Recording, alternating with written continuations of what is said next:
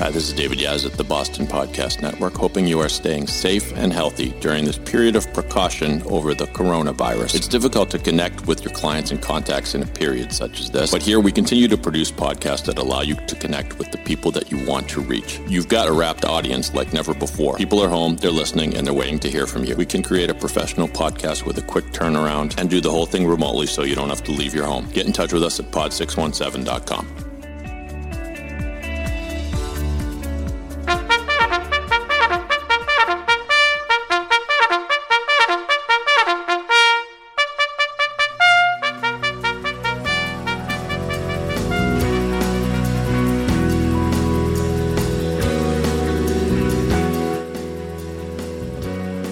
Welcome to Big Avoda World, uh, a second podcast talking about controversies. Uh, before we get into that, wanted to say hello to everybody on the line. Quick shout out to Aaron Katz. Uh, Aaron is an alum and he is responsible for our uh, lead in and lead out music. Um, and, and through this crazy quarantine times that we're living in, he and his uh, wife have actually been uh, putting out live performances, which is great. So tune in, look for Aaron Katz on Facebook and uh, Sarah, his wife, uh, Sarah Blacker. Um, they're great, amazing. But um, anyway, I'm, I'm live on the air uh, through a virtual Zoom call with Ronnie Saltzman Gutton, our director. Ronnie, how are you? Hey, I'm great. How are you? I'm good. It actually just started snowing here as well. So uh, late March, a little snow, a little bizarre, but that's uh, probably the most normal thing that's happened in days. Uh, thanks to our producer Dave Yaz with Pod 617. Uh, as everybody knows, our podcast is available on iTunes, Apple Podcasts, Spotify, pod617.com. Wherever you find your podcast, really, you'll find Big Avoda World. And right off our homepage as well. And then I wanted to welcome, uh, we have an all star crew. Guys, thank you so much for taking time out of your day to join me.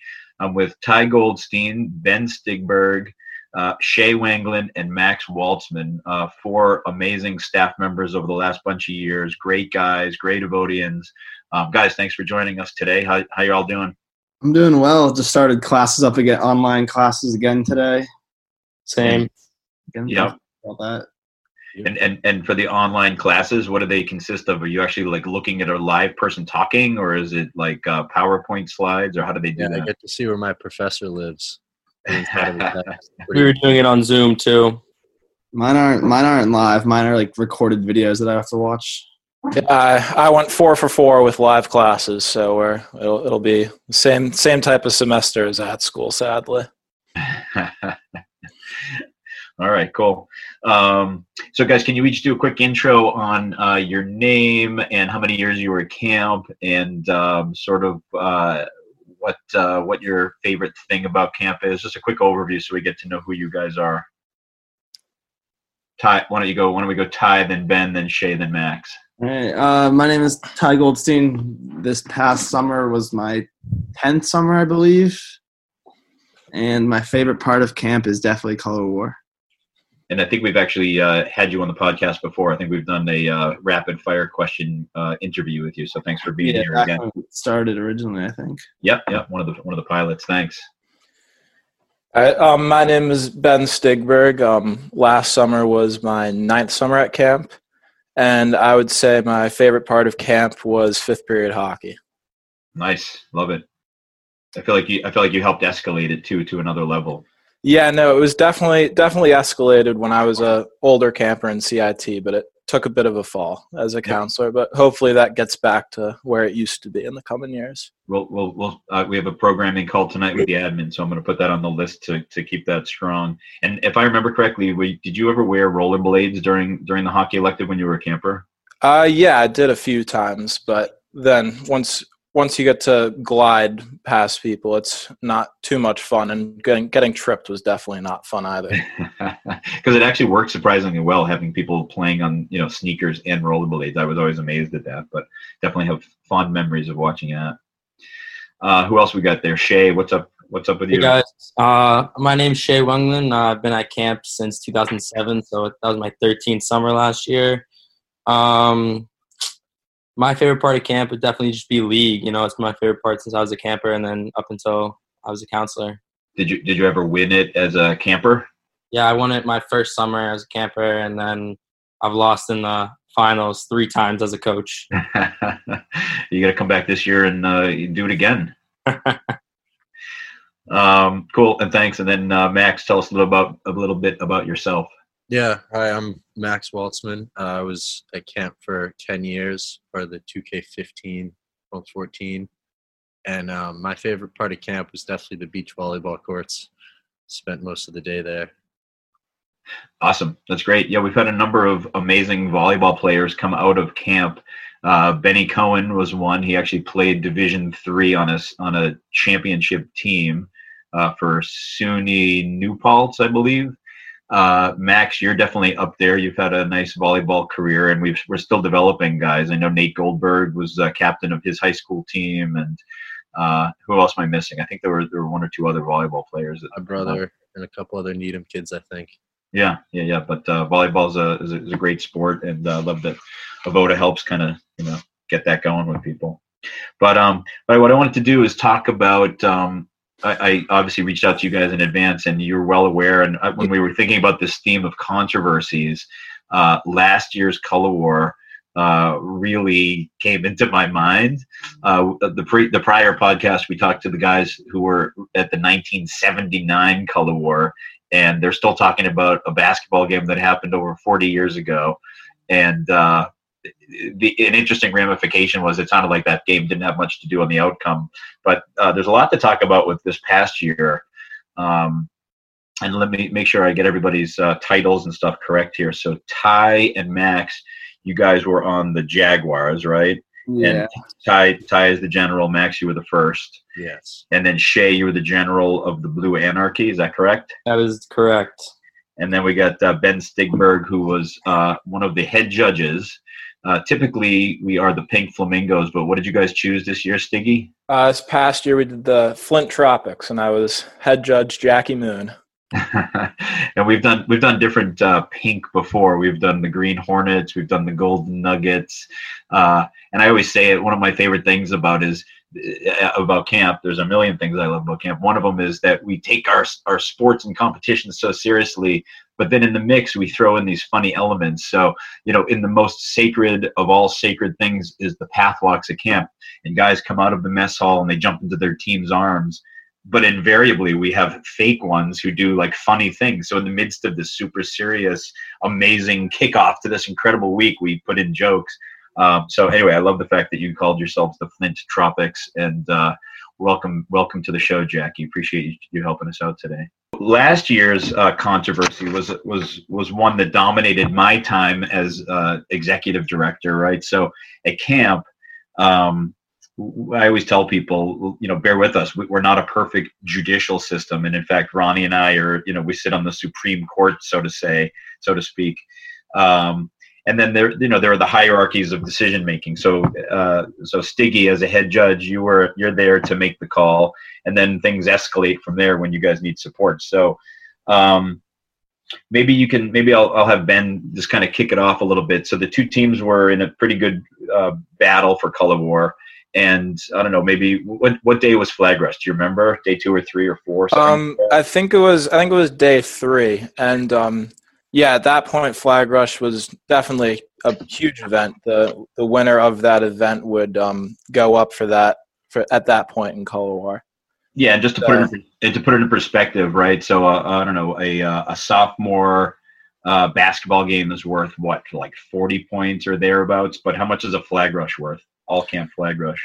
Um, I forget the exact amount. It changes based on the judges for that year, but it's around 150 yeah, points, like I think. 100-ish. It's like 80 or 100, I think. Oh, or 100. That works yeah. too. So it's good. So the, yeah, these these are big things, and you know, a, a swing one way or the other can really affect uh, how color war is is changing and, and the uh, you know momentum. So um, so I don't know who wants to start off and tell me maybe Shay. To, uh, kick it off. Yeah, Shay, kick it off and tell yeah. us about the, the flag, this flag rush in particular. If I remember correctly, it was, as you said, day three, I believe. And, you know, it was pretty close color war and all camp event. And it comes down, I think it was either zero zero or maybe one to one at the end of both halves. And so we went to penalty rushes, and each. Well, first, first, just to interrupt. Isn't, I think we must have had an overtime too, right? I mean, we might have had an overtime period. I don't really remember, but anyways, we get to rushes, which is the most intense uh, event that there is in color war and in any camp uh, event, really. And can I, and, and can I let me interrupt for one sec, Shay? So just for our our older viewers who, because penalty rushes were not around when I was a camper, and I know I'm super young, and you guys think of me as a young man, but I'm actually a little bit on the older side. But just kidding. The uh, I wanted to just explain to our viewers, our listeners, penalty rushes are like penalty kicks, right? And in other words, these decide the game. And instead of taking a shot into a goal like ball, a penalty rush is um, two offensive players against three defensive players. The two offensive players start in a flag circle, and the three defenders can stand anywhere they want. And the two the two offensive players just try to score a flag, uh, like like in normal flag rush. And the the cool thing about it is you have the entire camp watching. You have one team on one porch and the other team on the other porch. And uh, and it's intense, like Shay was about to say. And sorry to interrupt you. I just wanted to provide the kind of the color commentary. Uh, they are super amazing and fun to watch. So, um, anyway, take it away, Shay. I didn't mean Yeah, to. exactly. Um, and so I think to start off, both teams get three offensive and three defensive rushes. And um, as we go on, you set two offenders and three defenders. Everyone can only play offense once and defense once.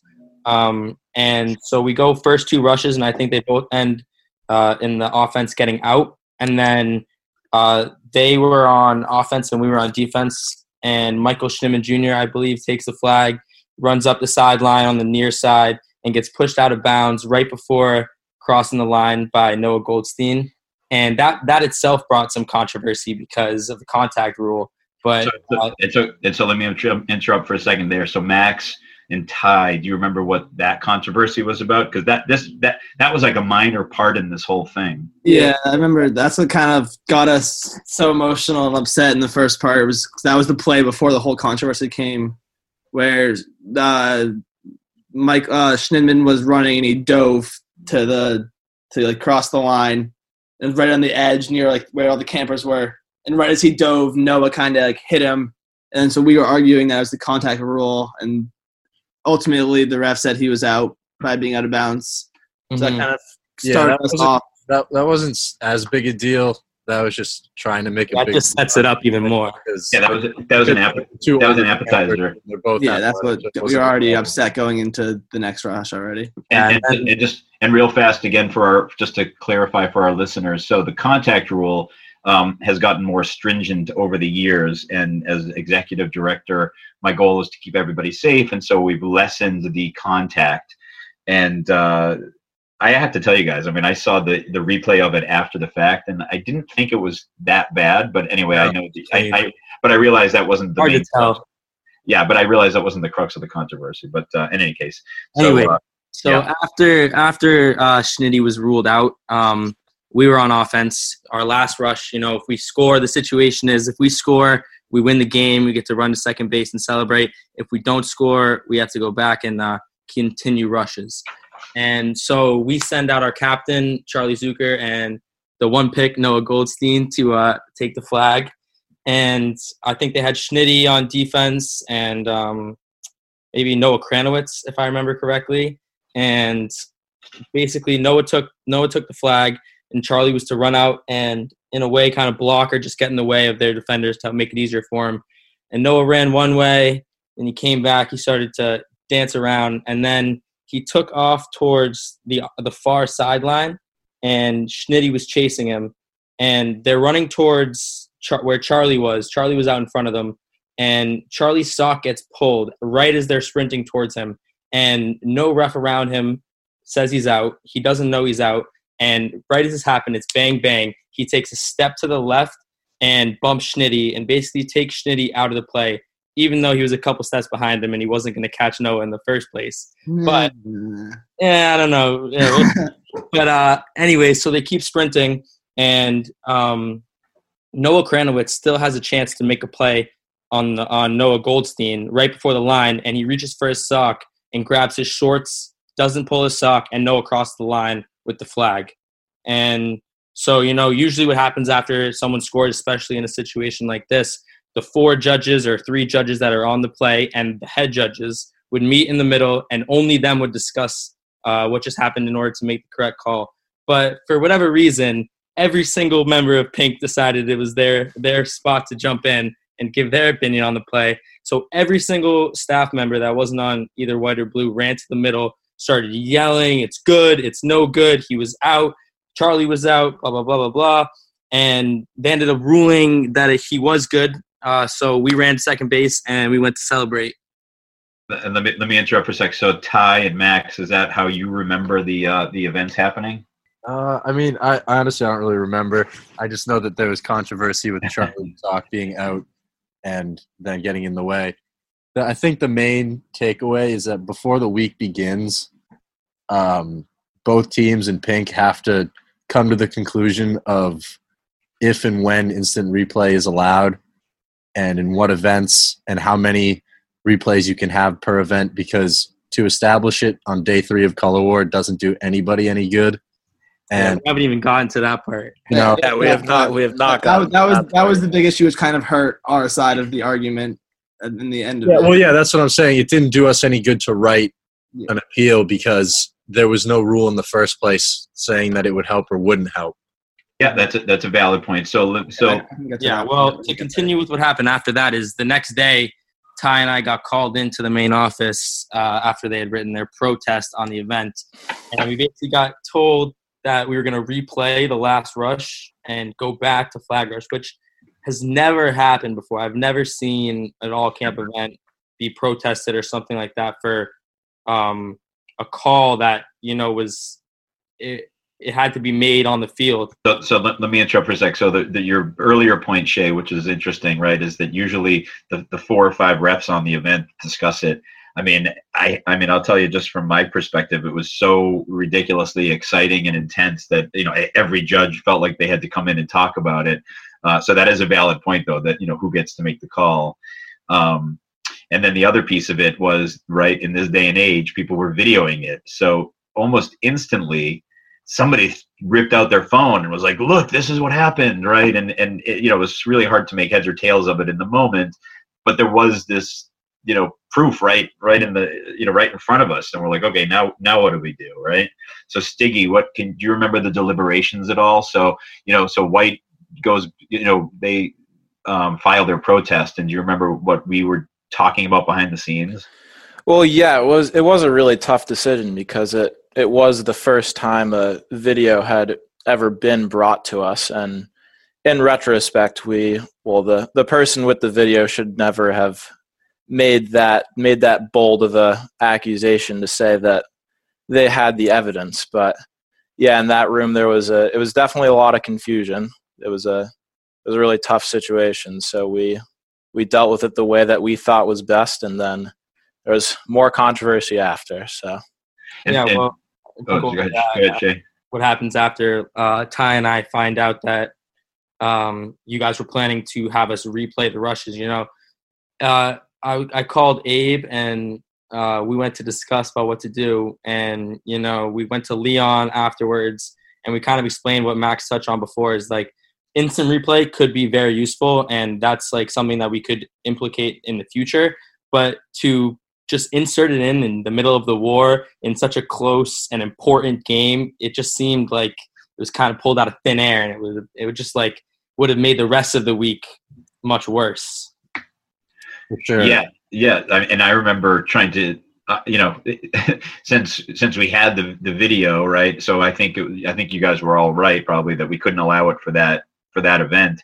But my, I think I was the one who brought up the suggestion, like, okay, for the rest of Color War, let's allow video if if it exists, right? If somebody has some evidence and we can. Well, but but, and then- but, but, but, but, Yeah. but but that got shot down. Sorry, go ahead, Max.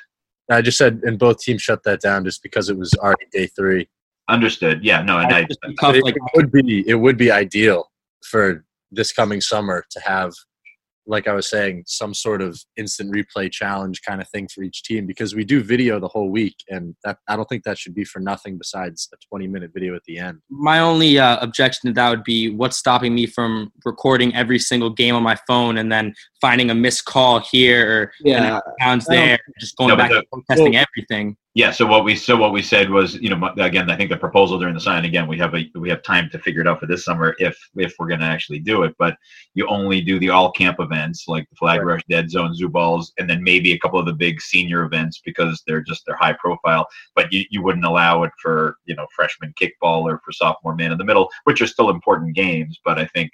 Um, you know, there, there's an interesting middle ground to be met, and it's an interesting thing to think about. Maybe we maybe we'll ask that as that declamation question next year whether we should allow instant replay. Yeah, with with all the improvement in technology, it's def- it would definitely be cool to see or ideal to see if we were able to get good replays on a lot of the big events. But at at that point in color war, with all the with all the extra controversy that was going on, it was definitely it was definitely too early to try to implement that. And and and Stiggy, or does anybody remember? I think another part of the problem was so the uh, the crux of all of this came down to the fact that Chuck Zucker um, was out. Right, his sock got pulled, and nobody saw it or nobody called it, So he didn't know. and so he and so he didn't know. But then Yeah, but then supposedly there was a witness who actually did see it and so while we were deliberating it was i think it was one of the cits and then we were going to allow that as part of the evidence but then that That's why, that's why the video kind of hurt us because I had multiple referees come up to me and tell me they saw it, but because of the video, I remember I, I talked to Leon about this. Because the video was out there, there was no proof if they actually saw it in person, or they their mind was like persuaded because they saw the video.